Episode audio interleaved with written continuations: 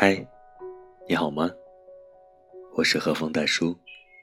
难眠的夜晚，让我们彼此相伴。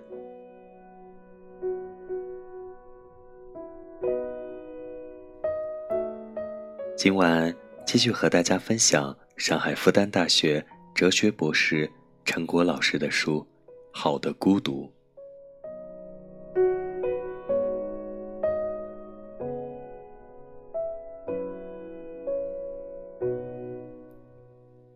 没有自知，就没有自信。那么，到底是谁在自信与自负之间画下了不可逾越的边界？又是什么度区分了所谓适度与过度？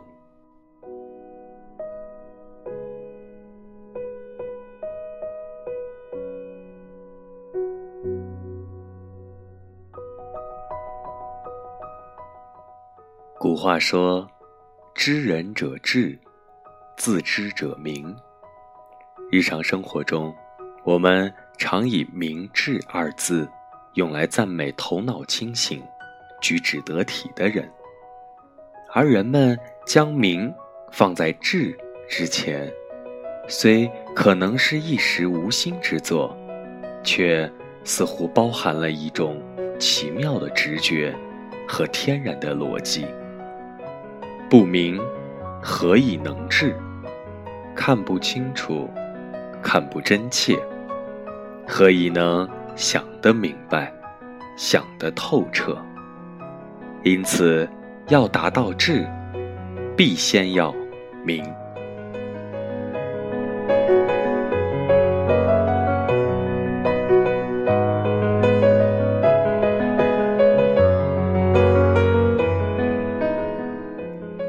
何以明？自知者明。我们前面提到的自信也好，自负也好，有一个相通之处，相信自己。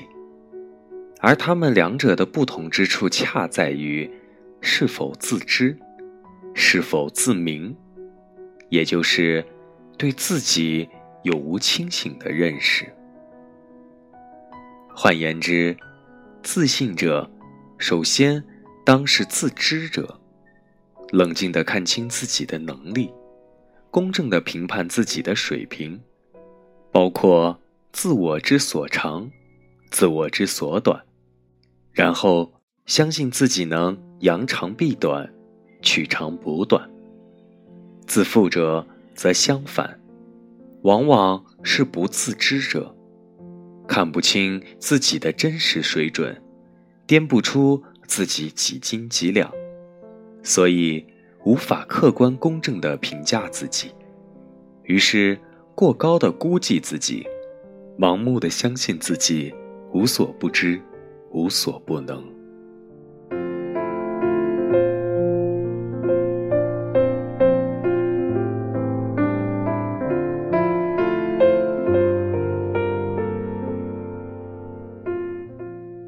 由此可见，自信者与自负者的本质差别就在于自知。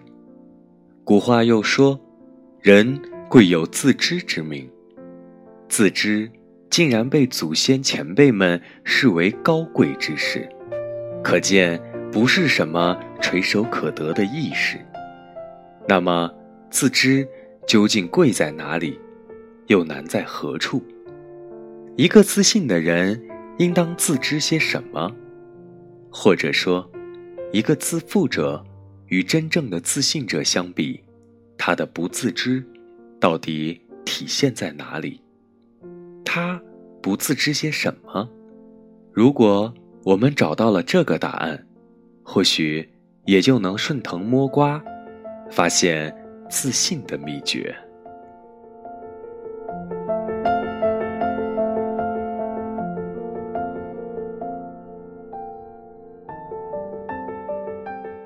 自知，无可厚非，就是要知我。那么，一个真正自信的人，应当要自知些什么？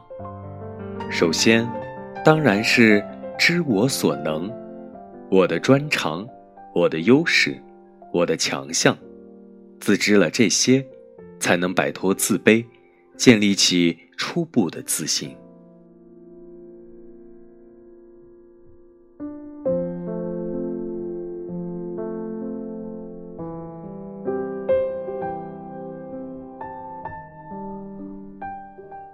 但单单是知我所能，看到自己力所能及之事、过人之处，却不知我所不能；看不到自己力所不能及之境、不可企及之人，就会变得固步自封、妄自尊大，自以为自己无所不能。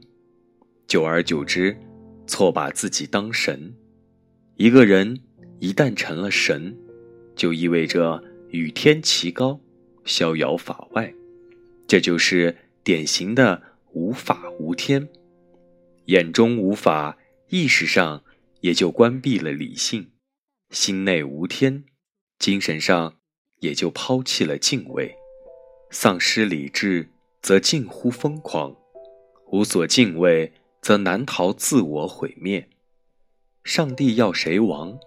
必先使其狂，这正是自负者的症结所在。不够全面，不够完整的自知，知我所能，却不知我所不能，进而误以为自我无所不能。肉体凡胎，注定有喜怒哀乐、悲欢离合，不正是因为没人能真正做到无所不能吗？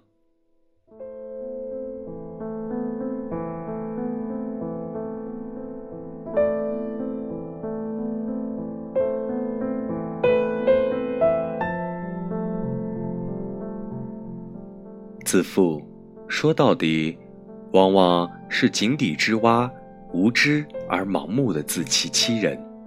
更何况，人与人的爱好、志趣、理想各不相同。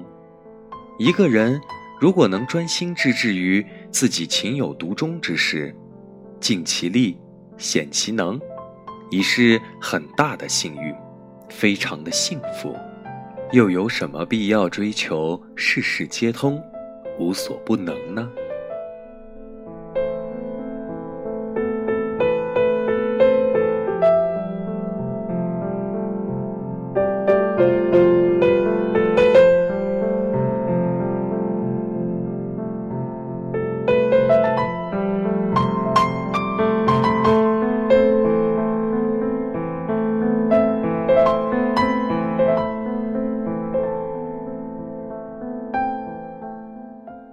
真正的自信者，会用一生的时间来探索什么是力所能及之事，会每天都用一定的时间来反省自己的不足之处。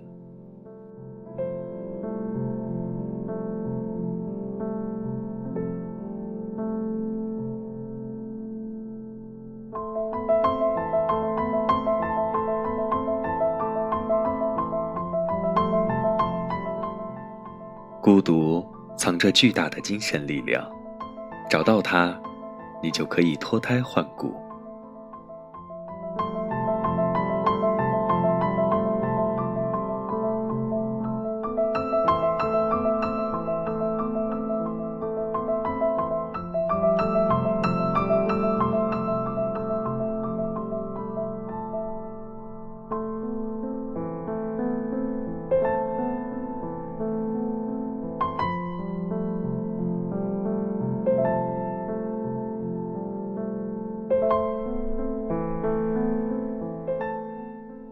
无眠的夜，感谢有你的陪伴，各位小耳朵们，记得关注大叔，和大叔畅聊。大叔的节目已经全部上线苹果播客客户端，点击播客 APP，搜索大叔的节目并订阅，每晚大叔和你说晚安。